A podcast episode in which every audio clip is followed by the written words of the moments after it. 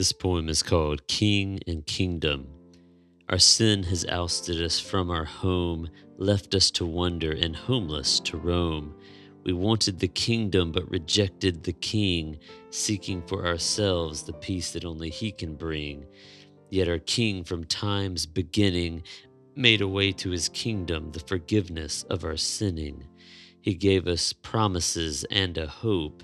Our hope is given in the shadows at which we grope.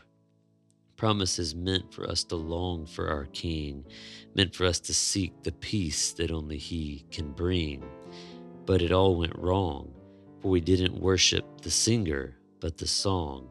We ran after the shadows and hope for the peace, instead of pursuing Christ in whom our sufferings cease.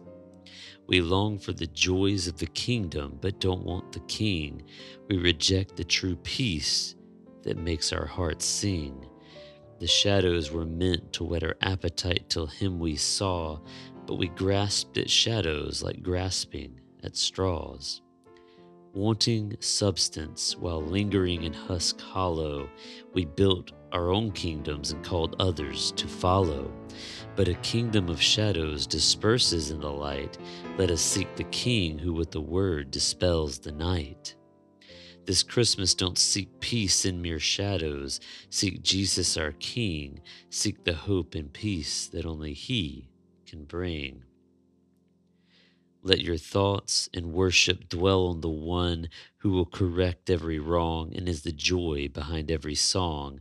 Let it be for Him that we long. Worship the one to whom all creation sings.